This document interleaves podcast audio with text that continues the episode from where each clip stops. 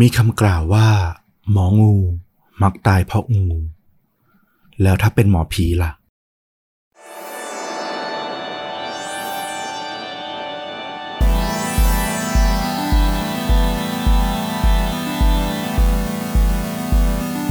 สวัสดีครับ สวัสดีครับค่าจริงยิ่งกว่าหนังพอดแคสต์จากช่องชนดูดะนะครับ อยู่กับต้อมครับ แล้วก็ฟลุกครับ หลังจากถามความคิดเห็นว่าเปิดรายการแบบใหม่อย่างไรดีนะครับ ก็มีท่านผู้ฟังท่านหนึ่งให้ความคิดเห็นที่ดีมากนะ คือบอกว่าให้ร้องเพลงเปิด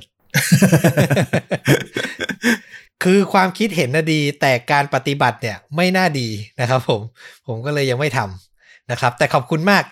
ขอบคุณมากที่มาพูดคุยกัน แล้วก็ episode ที่แล้วที่เป็นเรื่องของเด็กหนุ่มโยชิชาวญี่ปุ่นนี่มีมีคนมาวิเคราะห์วิจารณ์ ด้วยกันเยอะมากเลยดีใจมาก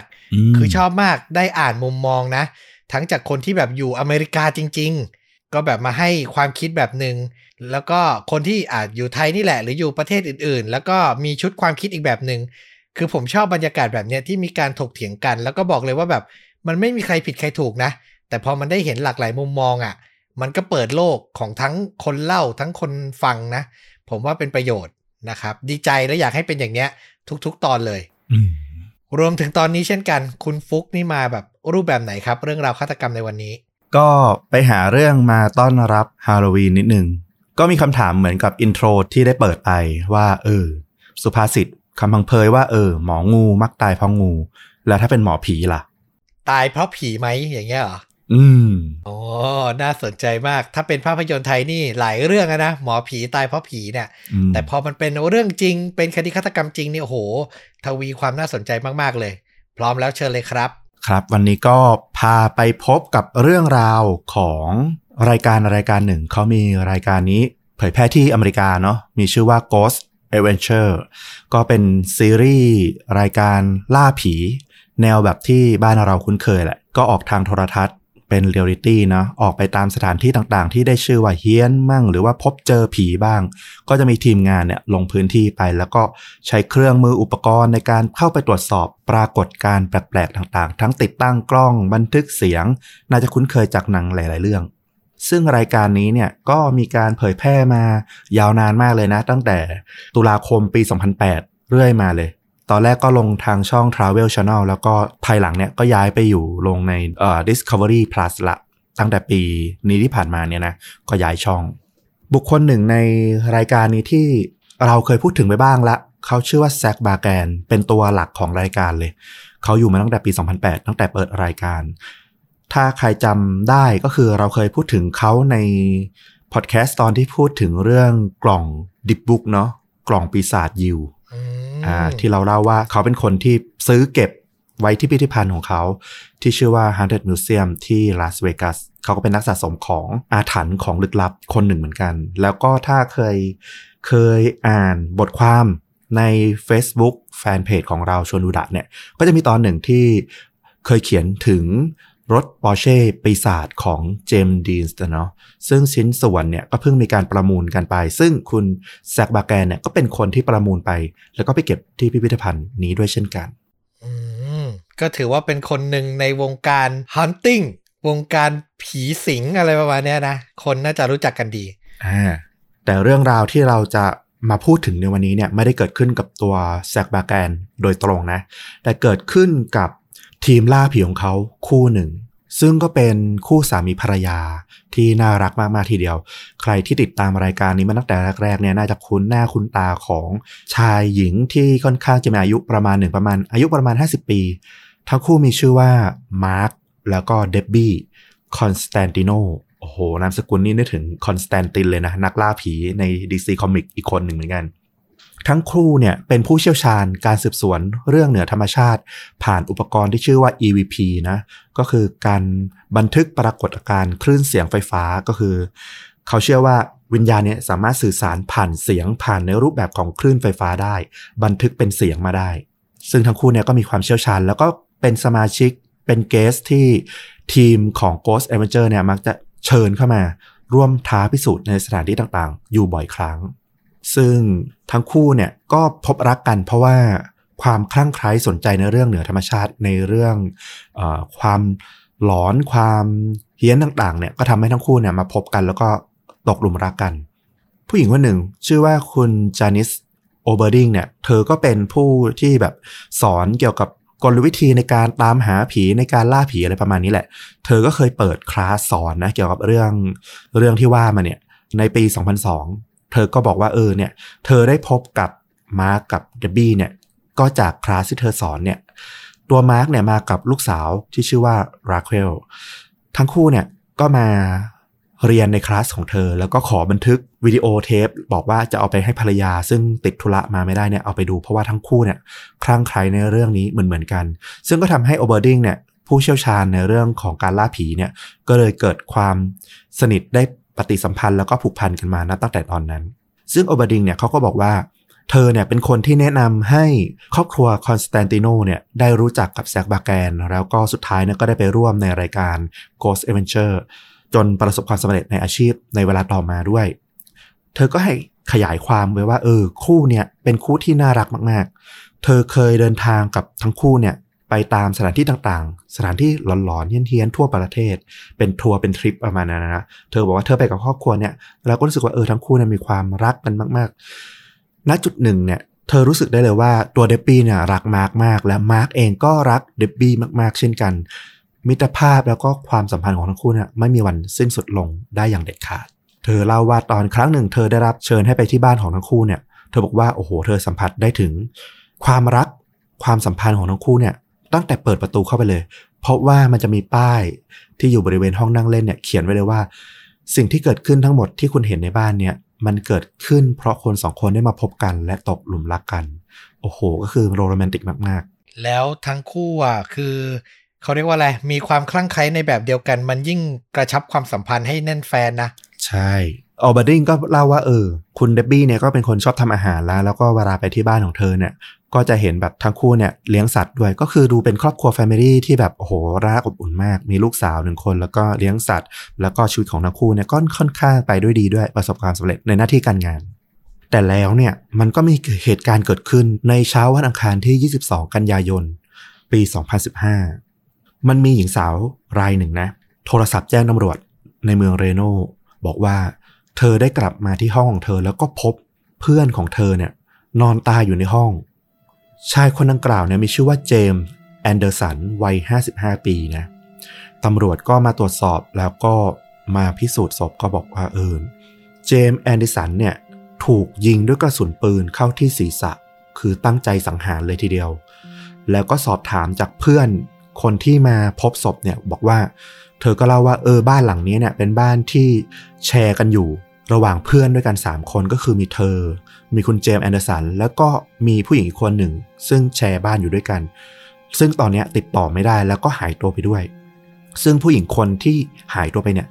ก็คือเดบบี้คอนสแตนติโนนั่นเองอ้าวตำรวจก็รีบตามหาเดบบี้นะหนึ่งไม่รู้แหละ เธอน่าจะอาจจะมีส่วนเกี่ยวข้องกับการตายของเจมส์แอนเดอร์สันหรือเปล่า 2. ถ้าไม่ได้มีส่วนเกี่ยวข้องโดยตรงคือ ไม่ได้เป็นฆาตกร เธอจะปลอดภัยอยู่หรือเปล่า เธออาจจะอยู่ในเหตุการณ์แล้วก็ถูกคนร้ายจับตัวไปหรือเปล่า ก็รีบติดตามสืบสวนนะ เรื่องเกิดตอนประมาณช่วง8โมงเช้าที่ตำรวจมาพบศพ ตอนนี้ก็เริ่มตามหาจากสัญญาณมือถือของเดบบี้ราวๆ11นาฬิกา ในที่สุดตำรวจก็ตามสัญญาณโทรศัพท์มือถือของเดบบี้เนี่ยจนมาถึงอพาร์ตเมนต์หลังหนึ่ง ซึ่งจากการตรวจสอบเนี่ยตำรวจก็ พบว่าเอออพาร์ตเมนต์แห่งเนี้ยเป็นห้องที่ราเคลลูกสาวของเดบบี้และมาร์กเนี่ยได้เช่าอาศัยอยู่ ก็มีความเป็นไปได้แล้วว่าเออเดบบี้น่าจะอยู่ที่นี่จริง ๆ ซึ่งด้านนอกเนี่ยตำรวจบอกว่าได้พบรถของมาร์กจอดอยู่ด้วย พอไปเคาะประตูห้องเช่าของราเคลเนี่ยเพื่อสอบถามภายในห้องว่าเออเดบบี้อยู่ในห้องไหม ถ้าอยู่จะได้เชิญมาสอบสวนในเรื่องการตายของคุณเจมส์แอนเดอร์สัน ปรากฏว่าแทนที่จะมีเสียง คนมาเปิดประตูหรือว่ามาทักทายมาตอบเนี่ย กลับมีเสียงปืนดังชุดหนึ่งดังขึ้น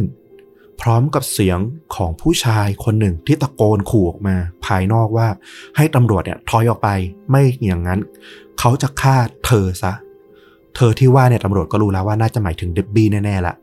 ตำรวจก็กรูกันออกมาก่อนนะ เพราะว่าประเมินสถานการณ์ใหม่ละ ตอนนี้มันกลายเป็นลักษณะของการ ลักพาตัวและจับตัวประกันละตำรวจก็คาดเดานะว่า เสียงที่อยู่ในห้องที่เป็นผู้ชายที่ตะโกนมาเนี่ยน่าจะอาจจะเป็นมาร์คสามีของเดบบี้เอง เพราะว่ารถของเขาก็จอดอยู่ภายนอก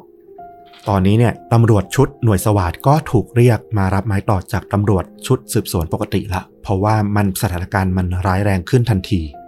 ก็มีตำรวจชุดเจรจานะเรามักจะเห็นในหนังเนี่ยก็จะมีทำหน้าที่เข้าไปเจรจากับคนร้าย ซึ่งตอนนี้เนี่ยหลังจากการพูดคุยก็ยืนยันได้แล้วว่า ชายคนที่อยู่ในห้องกับเดบบี้เนี่ยก็คือมาร์คคอนสแตนติโนจริงก็คือทั้งสองคนเนี้ยตอนเนี้ยอยู่ในห้องลูกสาวเหรอๆใช่ แล้วบ้านที่ก่อนหน้านี้บอกว่าไปพบศพอะสรุปว่าเดบบี้เธอมีสองบ้านเหรอ เธออยู่สองบ้าน ใช่ ก็คือเธอมีบ้านที่อยู่กับมาร์คสามีใช่ไหม แล้วก็มีบ้านที่เหมือนมาเช่าแชร์อยู่กับเพื่อนๆอะ อีกหลังหนึ่ง ซึ่งตอนนี้เนี่ยหลังจากที่ยืนยันได้แล้วว่า มาร์คก็อยู่ในห้องกับเดบบี้แล้วก็ลูกสาวเนี่ยราเคลเนี่ยไม่ได้อยู่ในห้อง น่าจะมีกันอยู่แค่สองคน เหตุการณ์ก็เจรจาผ่านกันมายาวถึงประมาณช่วงบ่ายโมงสิบนาทีนะ ทางมาร์คก็ได้เจรจาบอกว่าเขาขอเวลาแค่15นาทีเท่านั้นแหละ ขอคุยกับภรรยาของเขาก่อน ซึ่งนั่นเนี่ยก็กลายเป็นการพูดคุยของตำรวจชุดเจรจากับมาร์กเนี่ยครั้งสุดท้ายนะ เพราะหลังจากนั้นไม่นานเลยตำรวจก็ได้ยินเสียงปืนดังขึ้นหนึ่งนัด แล้วตำรวจหน่วยสวัสด์ก็เลยต้องตัดสินใจใช้ระเบิดทำลายประตูบุกเข้าไปในห้อง เพื่อช่วยเหลือตัวประกันทันที ภายในห้องเนี่ยตำรวจพบศพของเดบบี้นะวัย 52 ปีนอนตายอยู่ละซึ่งใกล้ๆกันเนี่ยก็พบมาร์คสามีของเดบบี้วัย 53 ปี ก็นอนตายอยู่ใกล้ๆกันเหมือนกัน จากสภาพของศพเนี่ยเชื่อได้ว่ามาร์คเนี่ยได้ทำการสังหารเดบบี้นะแล้วก็ยิงตัวตายตาม เรื่องนี้ก็กลายเป็นประเด็นในหมู่ของแฟนรายการนะ แล้วก็ผู้ชื่นชอบเรื่องของอาถรรพ์ลึกลับต่างๆ ก็พูดคุยถกเถียงกันทีเดียวเพราะว่าทั้งคู่เนี่ยถือว่าเป็นเซเลบในวงการสยองขวัญอย่างที่เล่ามาตอนแรก แล้วการตายอย่างฉุกละหุกกระทันหันอย่างน่าสะเทือนใจของทั้งคู่เนี่ย ก็ชูประเด็นให้คนเนี่ยเข้ามาถกเถียงมากมายว่ามันเกิดอะไรขึ้น อย่างที่บอกว่าคนที่รู้จักกับมาร์คแล้วก็เดบบี้เนี่ย ต่างยืนยันว่าเออทั้งคู่เป็นคู่ที่รักกันมาก แล้วก็ไม่เคยเห็นทั้งคู่ทะเลาะกันมาก่อนเลย มันไม่น่าเชื่อว่าจะเกิดเหตุการณ์ฆาตกรรม แล้วก็ฆ่าตัวตายตามอย่างที่ได้ข่าวมาเลย ก็มีบางคนเสนอนะว่าเออมันเกี่ยวข้องกับสิ่งอาถรรพ์ที่มาสิงสู่ทั้งคู่จากการไปเยี่ยมชมสถานที่ต่างๆ ไปพิสูจน์ที่ต่างๆทำให้จิตใจของทั้งคู่เนี่ยเหมือนถูกผีสิง แล้วก็เกิดเหตุเรื่องราวน่าเศร้านี้ตามมาหรือเปล่า แต่ทว่าอันนี้เนี่ย มันก็ไม่ได้ไปสามารถโน้มน้าวความเชื่อของฝั่งตำรวจได้นะ เพราะว่าตำรวจเนี่ยมีข้อมูลสำคัญอยู่ในมือหนึ่งชุด นั่นก็คือเขาตรวจสอบประวัติอาชญากรรมของทั้งคู่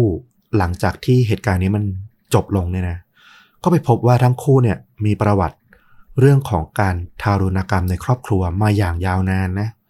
มีการยื่นคำสั่งขอคุ้มครองชั่วคราว ก็คือขอแยกกันอยู่ไม่ให้อยู่ใกล้กันเนี่ย หลายครั้งทีเดียว ตามเอกสารของศาลของเมือง ซึ่งไม่ได้เกิดขึ้นครั้งเดียว แต่ว่ามีการยื่นฟ้องกันในลักษณะเนี่ยเรื่องของการทำร้ายร่างกายแล้วก็ขอคุ้มครองชั่วคราวเนี่ยหลายครั้งตลอดช่วงเวลา 3 ปีที่ผ่านมา ซึ่งนี่ก็เป็นเรื่องที่แบบโอ้โหคนรอบตัวนี้ก็ตื่นตกใจนะ เพราะไม่เคยทราบมาก่อนเลยว่าโอ้โห ทั้งคู่ที่ดูรักกันมากเนี่ย จะมีเรื่องราวที่ร้ายแรงในชีวิตจริงทะเลาะเบาะแวงในครอบครัวจนถึงทำร้ายร่างกายเนี่ย ยาวนานมาถึง 3 ปีก่อนหน้านี้แล้ว ในเดือนกรกฎาคมปี 2012 เนี่ย คุณสามีมาร์กเนี่ย ได้ยื่นคำสั่งฟ้องต่อภรรยาของเขาเนี่ย โดยอ้างว่าเธอเนี่ยได้แทงเขาขณะที่เธอเนี่ยมึนเมา และเธอเนี่ยยังโทรหาตำรวจในช่วงหลายเดือนที่ผ่านมา เพื่อแบบแจ้งความใส่เขาโดยที่แบบไม่มีความจริงเกิดขึ้นเนี่ย ซึ่งเขาเนี่ยก็ได้ทำการฟ้องแจ้งความไป แต่ปรากฏว่าวันรุ่งขึ้นเนี่ยเขาก็ไปถอนแจ้งความนะ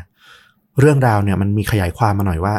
สิ่งที่เกิดขึ้นเนี่ยมันเกิดขึ้นจากการทะเลาะกันเรื่องหนี้ของบัตรเครดิต น่าจะเป็นเรื่องการเงินภายในครอบครัว มาร์กเนี่ยเล่าว่าเธอคว้ามีดมาแล้วก็ฟันมาที่ผมนะ อันนี้คือระบุมาในใบแจ้งความในคำสั่งขอคุ้มครองนะแล้วก็บอกว่าตัวเดบบี้เนี่ย ขู่ว่าจะแจ้งตำรวจ แล้วก็เริ่มกรีดร้องอย่างบ้าคลั่ง เธอขู่ว่าเธอจะฟ้องว่า เขาเนี่ยข่มขืนเธอ ขืนใจว่างั้นเถอะ ซึ่งก็เป็นคำกล่าวอ้างนะ อันนี้ก็จบไปครั้งหนึ่ง อย่างที่บอกว่าสุดท้ายแล้ววันรุ่งขึ้น คุณมาร์กก็ไปถอนแจ้งความไม่มีการดำเนินคดี หลังจากนั้นประมาณ 3 ปีต่อมาก็มีการยื่นคำร้องอีกครั้งหนึ่ง โดยมาร์กยื่นคำร้องในเดือนสิงหาคมปี 2015อ่าแล้วก็ทางเดบบี้เองก็ยื่นฟ้องหย่า แล้วก็ขอคุ้มครองเช่นเดียวกัน ซึ่งอย่างที่ถ้าจำได้ก็คือ ฟ้องหย่ากันในเดือนสิงหาคมปี 2015 และเรื่องน่าเศร้าก็มาเกิดขึ้นในวันที่ 22 กันยายน ปีเดียวกัน 2015 ห่างกันเพียง 1 เดือนเท่านั้นเอง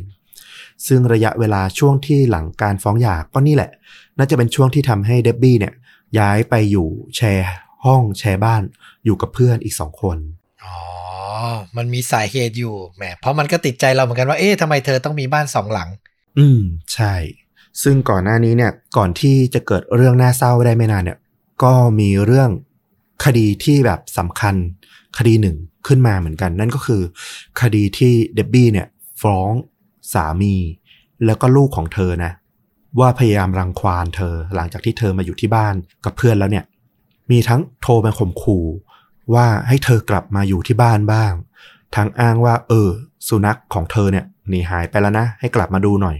ก็พยายามโน้มน้าวทั้งแบบไม้อ่อนไม้แข็งอะจากมาร์กนะให้เดบบี้เนี่ยกลับบ้านเถอะ แต่เดบบี้ก็ไม่ยอม จนมาถึงวันหนึ่งเนี่ยมาร์กได้ตามมาถึงบ้านที่เดบบี้อาศัยอยู่นะ มาพร้อมกับลูก แล้วก็พบเห็นเดบบี้เนี่ยอยู่ในรถกับเพื่อนของเธอ มาร์กก็ตรงเข้าไป ดึงเดบบี้ออกจากรถเลยนะ กระชากออกมาเลยดีกว่า ใช้คำว่ากระชากออกมาจากรถ แล้วก็ลากเธอไป อันนี้ที่เธอให้การกับตำรวจ เดบบี้บอกว่าเธอเนี่ย ถูกทุบตีแล้วก็รัดคอซ้ำแล้วซ้ำเล่านะ ลากจากห้องหนึ่งไปอีกห้องหนึ่ง คือเหตุการณ์รุนแรงมาก แล้วเธอก็บอกว่าลูกสาวของเธอเนี่ยก็ไม่น้อยหน้าเช่นกัน ลูกสาวเธอเนี่ยทั้งทุบตีแล้วก็ลากเพื่อนของเธอเนี่ยออกมาจากรถ แล้วก็ทำร้ายเดบบี้เนี่ยฟ้องทั้งสามีแล้วก็ลูกสาวของเธอเองนะว่าเออได้ทำทารุณกรรม ทั้งต่อเธอเองแล้วก็เพื่อนของเธอด้วย น่าตกใจตรงที่ลูกสาวให้ความร่วมมือกับพ่อนี่แหละ อืม ลูกสาวเนี่ยก็อายุ 23 ปีแล้วนะ ก็เข้าใจแหละว่า เธออาจจะถูกโน้มน้าวโดยพ่อของเธอว่าคุณแม่เนี่ยฟ้องหย่าแล้วก็หนีออกจากบ้านไปไปอยู่ที่อื่นไปอยู่กับเพื่อน ผู้ชายซึ่งอาจจะเป็นชู้รักหรือเปล่าก็ไม่รู้ อันเนี้ยมาร์กอาจจะเป็นคนพูดอะนะซึ่งเราก็ไม่รู้เหมือนกันว่าความเป็นจริงสุดท้ายแล้วมันเป็นยังไง เพราะว่าสุดท้ายละทั้งมาร์กทั้งเดบบี้ก็เสียชีวิตไปรวมถึงคุณเจมส์แอนเดอร์สันซึ่งน่าจะเป็นคนที่ถูกกล่าวหาว่าเป็นมือที่สามเนี่ย ในความเข้าใจของมาร์กเนี่ยก็ถูกสังหารไปแล้วเหมือนกัน เลยไม่มีคำตอบที่ชัดเจนหรอกว่าจริง ๆ แล้วมันเกิดอะไรขึ้น แต่ว่าสุดท้ายแล้วก็คือเดบบี้ก็บอกว่าเหตุการณ์ในครั้งนั้นมันมันรุนแรงมาก ถ้าตำรวจมาช่วยเธอไม่ทันเนี่ย เธออาจจะตายไปแล้วในครั้งนั้นก็ได้ เพราะว่าคุณมาร์กเนี่ยตะคอกใส่เธอว่า เธอถูกปีศาจเข้าสิง ฉันจำเป็นจะต้องกรีดคอเธอเพื่อช่วยชีวิตเธอ ซึ่งมันก็ดู รุนแรงนะ ก็คือมีความอาฆาตแค้นต้องการประสงค์ชีวิตแหละ แต่เธอก็รอดมาจากครั้งนั้นได้ แต่หลังจากนั้นไม่นานก็อย่างที่เราเล่าไปตั้งแต่แรกว่าเออสุดท้าย เธอก็ถูกมาร์กตามมาฆ่า แล้วก็เสียชีวิตไปด้วยกันอยู่ดี เรื่องราวก็ไม่ได้มีความชัดเจนนะ แต่ว่าถ้าดูตามสภาพอย่างเงี้ยก็เชื่อได้แหละว่าเออมาร์กน่าจะกระทำลงไปด้วยความหึงหวง แล้วก็กลายเป็นเหตุการณ์น่าเศร้าของ Ghost Hunter ที่ถูกพูดถึงอย่างมากนะ คู่หนึ่งเลยทีเดียวในประวัติศาสตร์ของนักล่าผี แล้วลูกสาวเขาทั้งคู่ล่ะ ก็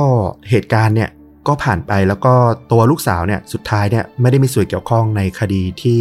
คุณมาร์กเนี่ยสังหารภรรยานะสังหารแม่ของเธอ แต่ว่าเธอก็ยังถูกอาสอบสวนแล้วก็ถูกฟ้องร้องในคดีที่เธอเนี่ยทำร้ายคุณแม่แล้วก็เพื่อนของคุณแม่ก่อนหน้านี้ด้วยเช่นกัน ก็สุดท้ายก็ถูกติดคุกอะนะในคดีนั้นแทน แล้วลูกสาวหรือคนรอบข้างคู่นี้เขาได้มีแบบให้รายละเอียดไหมว่ามันแบบมีส่วนเกี่ยวข้องในความเชื่อที่ผู้ชายพูดว่าแบบเอ้ยแฟนถูกผีสิงเนี่ยหรือมันเป็นแค่ข้ออ้างในบทวิเคราะห์โดยรวม คือทางฝั่งของทีมงานรายการ Ghost Adventure นะเขาก็บอกว่าเออเขาก็ไม่คาดคิดว่าทั้งคู่เนี่ยจะเกิดเรื่องน่าเศร้าขึ้น แล้วเขาก็ไม่เชื่อว่ามันเป็นเรื่องของเออเรื่องของอาถรรพ์หรือความเชื่อเรื่องของปีศาจหรือการถูกผีสิงใดๆนะมันก็น่าจะเป็นเรื่องราวของ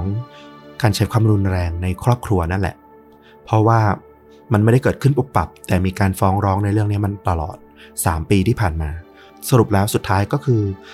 ฉากหน้าที่เราเห็นในเรื่องของความรักความสวยงามต่างๆ ที่มันเกิดขึ้นเนี่ย มันก็คงมีเรื่องราวที่ไม่ได้ถูกเปิดเผยออกมา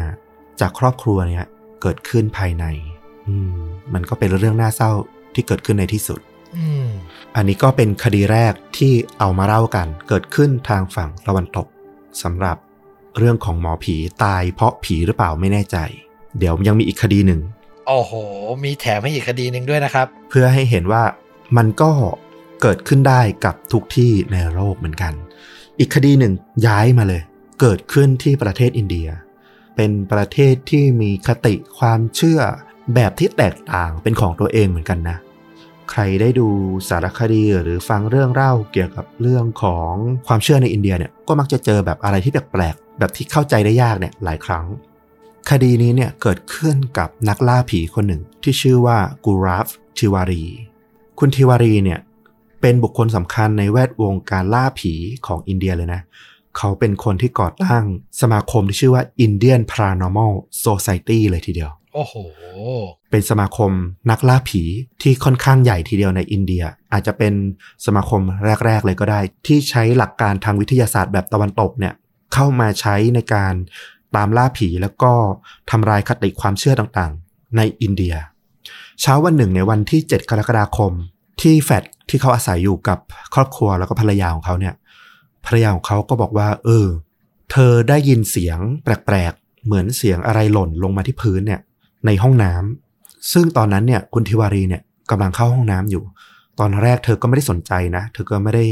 คิดว่ามีอะไรเกิดขึ้นหรอกก็คงเป็นแบบของตกฝักบัวตกหรือขันตกอะไรประมาณนี้ ก็เลยไม่ได้สนใจ แต่ทว่าสักพัก ห้องน้ำมันเงียบผิดปกติ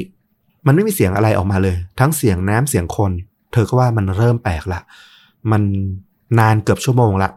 เธอก็เลยไปเคาะประตูเรียกทิวารีสามีนะ ครั้งที่หนึ่งก็และ สองครั้งก็ละสามครั้งก็ละ ไม่มีเสียงตอบกลับมา เธอก็เลยปีนมองลอดผ่านกระจกหน้าต่างของห้องน้ำนะเพื่อมองเข้าไปว่าเออข้างในเนี่ยทิวารีสามีของเธอเนี่ยยังอยู่หรือเปล่า เพราะว่ากรอนเนี่ยมันยังล็อกอยู่แล้วมันก็เปิดไม่ได้ สิ่งที่เธอเห็นเนี่ยทำให้เธอแบบต้องกรีดร้องมาแล้วก็ใจสั่นนั่งอยู่หน้าประตูจนเพื่อนบ้านมาพบเลย พอเพื่อนบ้านเนี่ยพังประตูเข้าไปก็พบร่างของทิวารีเนี่ย นอนตายอยู่ที่พื้น สภาพเนี่ยเขาบอกว่าคุณทิวารีเนี่ยเต็มไปด้วยไม่รู้ว่าน้ำหรือเหงื่อ เปียกอยู่เต็มตัวเลย แล้วก็ตาเนี่ยเขาถลึงโพรงออกมาอื้อหือเขาถูกพาส่งโรงพยาบาลทันทีนะ ในเวลาไม่ถึงหนึ่งชั่วโมงต่อมา สุดท้ายเนี่ย แพทย์ก็ช่วยชีวิตเขาไม่ได้ แล้วก็เขาก็จากไปในที่สุด ซึ่งตอนนี้เนี่ยเองเนี่ยก็เริ่มมีการพูดถึงนะว่า แพทย์เนี่ยบอกว่ามันมีรอยดำลึกอยู่ที่ช่วงลำคอของคุณทิวารี ซึ่งหาสาเหตุไม่ได้ว่า มันเป็นรอยของอะไร ซึ่งตอนที่เพื่อนบ้านแล้วก็ภรรยาของทิวารีเนี่ยเข้าไปช่วยเขาที่ห้องน้ำเนี่ยก็บอกว่าเออ ก็ไม่มีใครสังเกต เห็นเหมือนกันไม่แน่ใจว่ามีหรือไม่มีตั้งแต่แรก แต่ว่าสุดท้ายแล้วเนี่ยก็คือ ทิวารีได้จากไปพร้อมกับ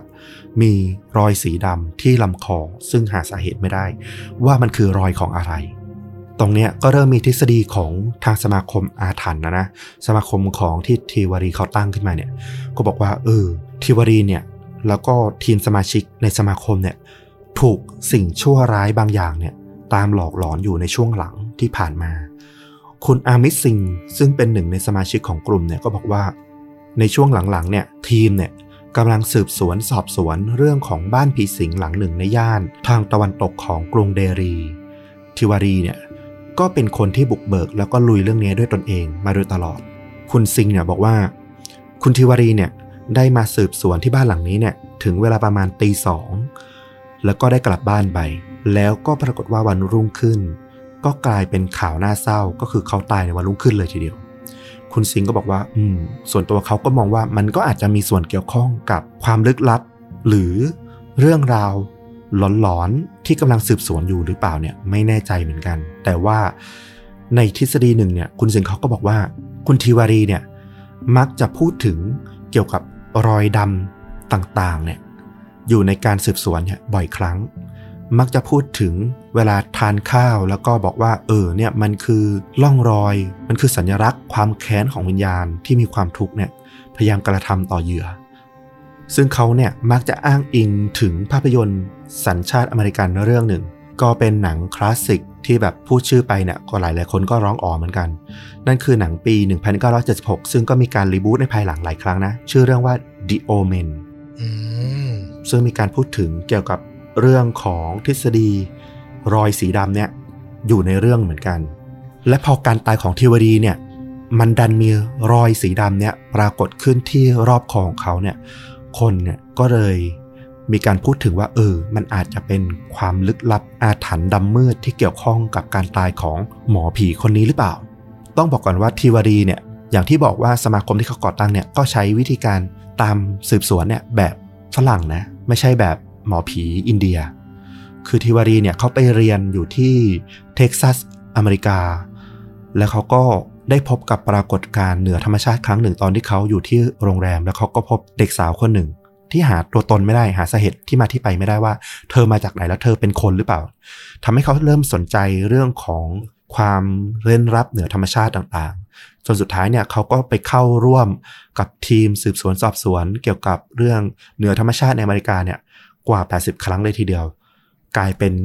ความสนใจแล้วก็คลั่งไคล้จนกลับมาบ้านที่อินเดียเนี่ยก็มาตั้งสมาคม แล้วก็ทำการพิสูจน์เรื่องราวลึกลับอาถรรพ์ต่างๆเนี่ยด้วยวิธีการทางวิทยาศาสตร์ต่างๆ ทั้งเครื่องมือล่าผี ทั้งเครื่องจับเสียง EVP เหมือนอย่างที่คุณมากับคุณเดบบี้ใช้ นี่เขาก็ใช้ด้วยเหมือนกัน แล้วเขาก็บอกว่าทีมเนี้ยได้ล้มล้างความงมงายความเชื่อหลาย ๆ อย่างเนี่ยของอินเดียว่าเออมันไม่ได้เกิดขึ้นจากผี แต่เป็นปรากฏการณ์ทางธรรมชาติบ้าง หรือเรื่องราวที่คนเนี่ยพยายามสร้างขึ้นมาบ้าง แต่หลาย ๆ เคสก็เป็นเรื่องราวของสิ่งที่อธิบายไม่ได้เนี่ย ก็ปรากฏขึ้นมาเหมือนกัน ซึ่งสุดท้ายเนี่ยตำรวจก็ไปได้ข้อมูลเพิ่มเติมมาเหมือนกันว่า เออ ก่อนหน้านี้เนี่ย ก่อนที่คุณทิวารีจะเสียชีวิตเนี่ย เพื่อนบ้านของเขาก็ให้การว่า เออ ในช่วงวันสองวันก่อนหน้านั้นเนี่ย เธอได้ยินว่ามีการทะเลาะเบาะแว้งอย่าง อย่างรุนแรงระหว่างทิวารีแล้วก็ภรรยาของเขาเหมือนกัน ก็อาจเป็นไปได้ว่า นี่อาจจะเป็นเหตุการณ์ฆาตกรรมหรือเปล่า ก็ไม่แน่ใจเหมือนกัน แต่สุดท้ายก็คือในเมื่อมันหาสาเหตุข้อสรุปไม่ได้ตำรวจก็เลยให้ความน่าเชื่อถือไปที่ว่าอาจจะเป็นการฆ่าตัวตายหนึ่งหรือไม่ก็อาจจะเป็นเรื่องราวของ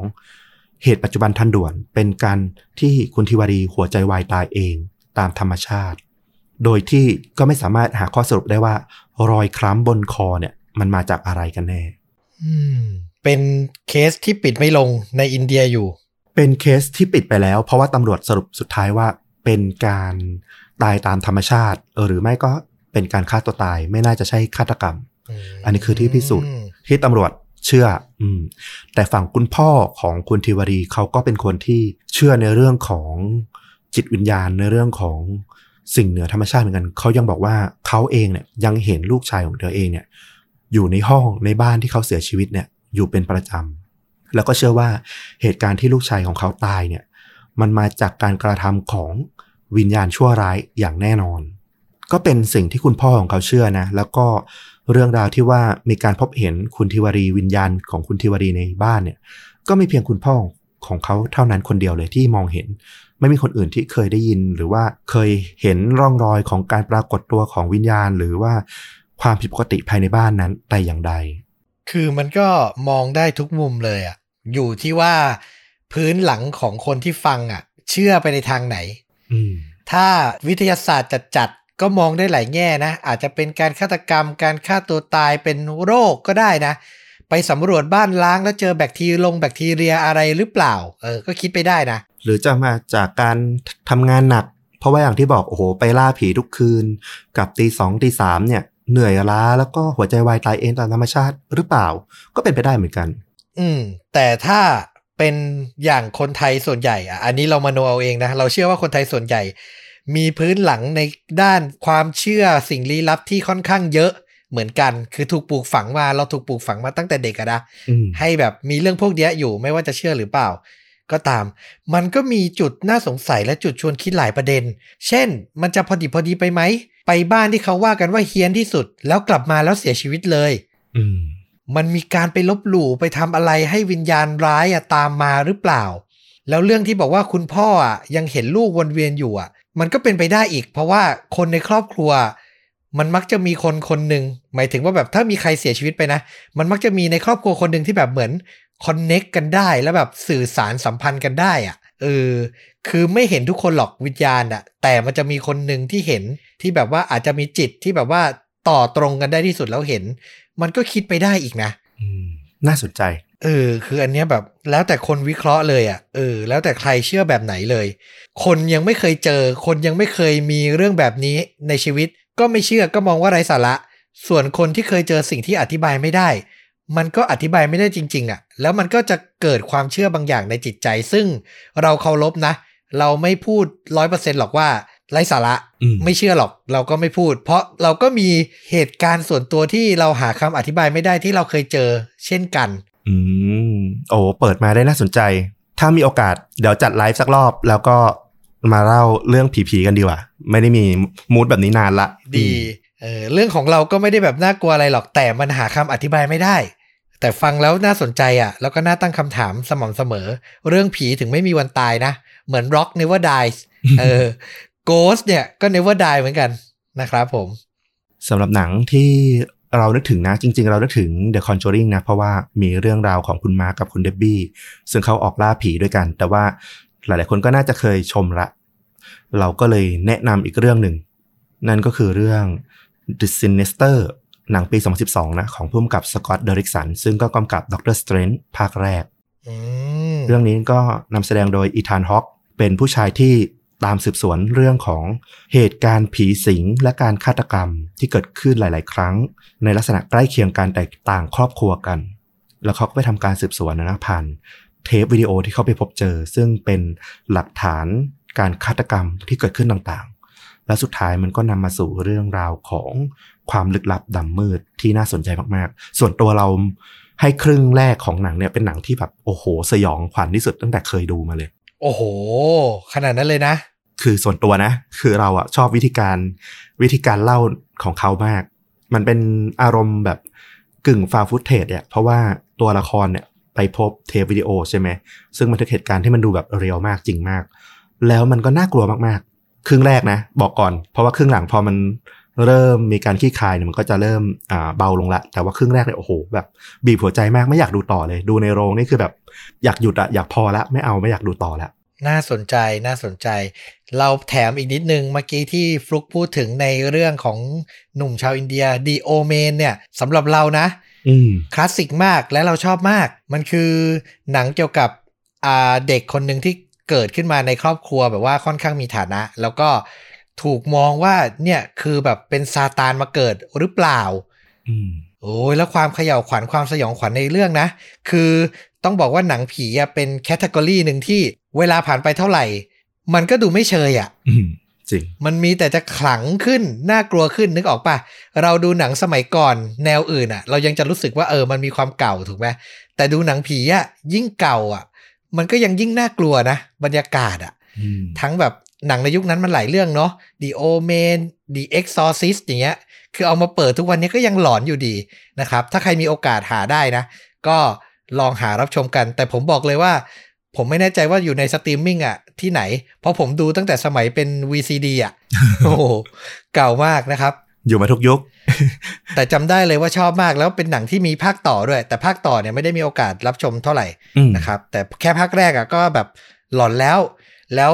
น้องเด็กที่เล่นเป็นตัวคนที่แบบน่าสงสัยว่าจะเป็นซาตานมาเกิดเนี่ยโอ้โห เล่นได้จิตมากเล่นได้น่ากลัวมากอืมนะครับ และถ้าใครใครชอบแนวแนวครอบครัว แนวแนวผีผีๆ เรื่องล่าสุดเลย อันนี้ไม่ได้ค่าโฆษณาด้วย แต่รบกวนไปช่วยกันรับชมหน่อยละกันช่วยอุดหนุนหนังไทยเนาะร่างทรงเข้า 28 ตุลาคมนี้อ่าเชื่อว่าหลาย ๆ คนก็น่าจะรอชมอยู่ เราก็เป็นคนหนึ่งที่รอชมในโรงนะ เราไม่ไปหาสปอยที่ไหนทั้งสิ้น รอเข้าไปชมในโรงอย่างเดียว แล้วน่าเศร้ามาก ผมบอกเลยว่าตามเว็บเถื่อนเว็บผิดกฎหมายปล่อยกันให้เต็มไปหมดเลยอืมซึ่งแบบสำหรับผมในฐานะคนที่แบบ อย่างน้อยก็อยู่ในวงการอะ เห็นอย่างเงี้ยมันน่าท้อใจนะ เอาจริง ๆ คือถ้าจิตสำนึกในส่วนเนี้ยมันไม่ถูกพัฒนาขึ้นนะ ผมบอกเลยประเทศไทยในมุมมองของผมนะ ก็ไปต่อในด้านบันเทิงที่จะแบบก้าวไปแบบเท่าเกาหลีเท่าอะไรอย่างที่เราพูดกันเนี่ย ได้ยากนะ ผมพูดเลย คือมันต้องพัฒนาทุกทางอะ่ะ คนสร้างคนทำก็ต้องพัฒนา คนที่เป็นผู้ชมก็ต้องพัฒนาในส่วนเนี้ย ผมอดใจรอมากๆ บอกเลยเป็นหนังที่ผมโคตรอยากดูเลย เรารีวิวกันตั้งแต่ปลายปีที่แล้วนะฟลุกโหพูดถึงมาตลอด ใช่แล้วเนี่ย ผมแค่เซิร์ชไม่ถึงนาทีอะผมก็เจอแล้ว ลิงก์ที่จะได้ดูเต็มเรื่อง แต่อดใจไว้เพราะรอว่าแบบ 28 ตุลาคมนี้จะไปอุดหนุนในโรงภาพยนตร์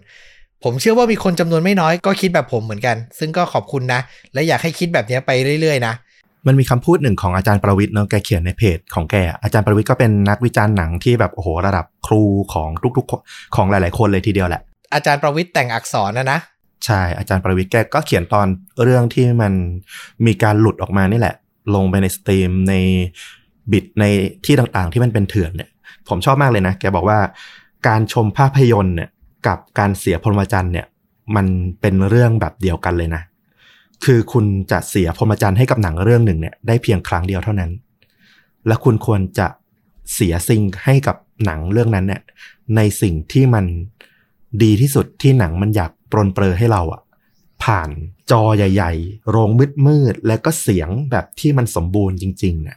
โอ้เปรียบเทียบได้ล้ำลึกสมเป็นอาจารย์ประวิทย์แต่งอักษรมากๆ คือ เราดูหนังรอบแรกได้รอบเดียวอะอืมความรู้สึกแรกที่เราจะได้สัมผัสเนื้อเรื่องเรื่องราวมุมภาพ ดนตรีประกอบ ดูรอบสองยังไงก็ไม่เหมือนรอบแรก แล้วเราจะเลือกประสบการณ์แบบไหน ถ้าผู้กำกับเขาบอกว่าหนังเขาอยากฉายในโรง โดยเฉพาะหนังสยองขวัญเนี่ยนะ ก็ดูในโรงมันก็ได้อารมณ์กว่าอยู่แล้วอะนะครับอืมแล้วคุณไปเลือกเปิด iPad เปิดคอมพิวเตอร์ ดูไฟล์ที่มันผิดลิขสิทธิ์ อาจจะไม่ได้ชัดร้อยเปอร์เซ็นเสียงก็ไม่ได้เต็มอารมณ์ อ่ามันก็เป็นทางเลือกของคุณ แต่ ถามว่าความตั้งใจของคนที่เขาทำอะเออ มันก็ถูกบั่นทอนไปแล้วเนาะถูกไหมเออและความเต็มอิ่มของคุณก็ถูกบั่นทอนไปแล้วเช่นกัน ก็ผมว่าผมไม่มีปัญญาจะไปสั่งสอนใครให้คิดเหมือนกันอะ แต่ฝากไว้ให้คิดแล้วกันอ่าคำฮิตคำคิดยุคนี้ ฝากไว้ให้คิดแล้วกันนะครับ ว่าอะไรที่เหมาะสมเนาะ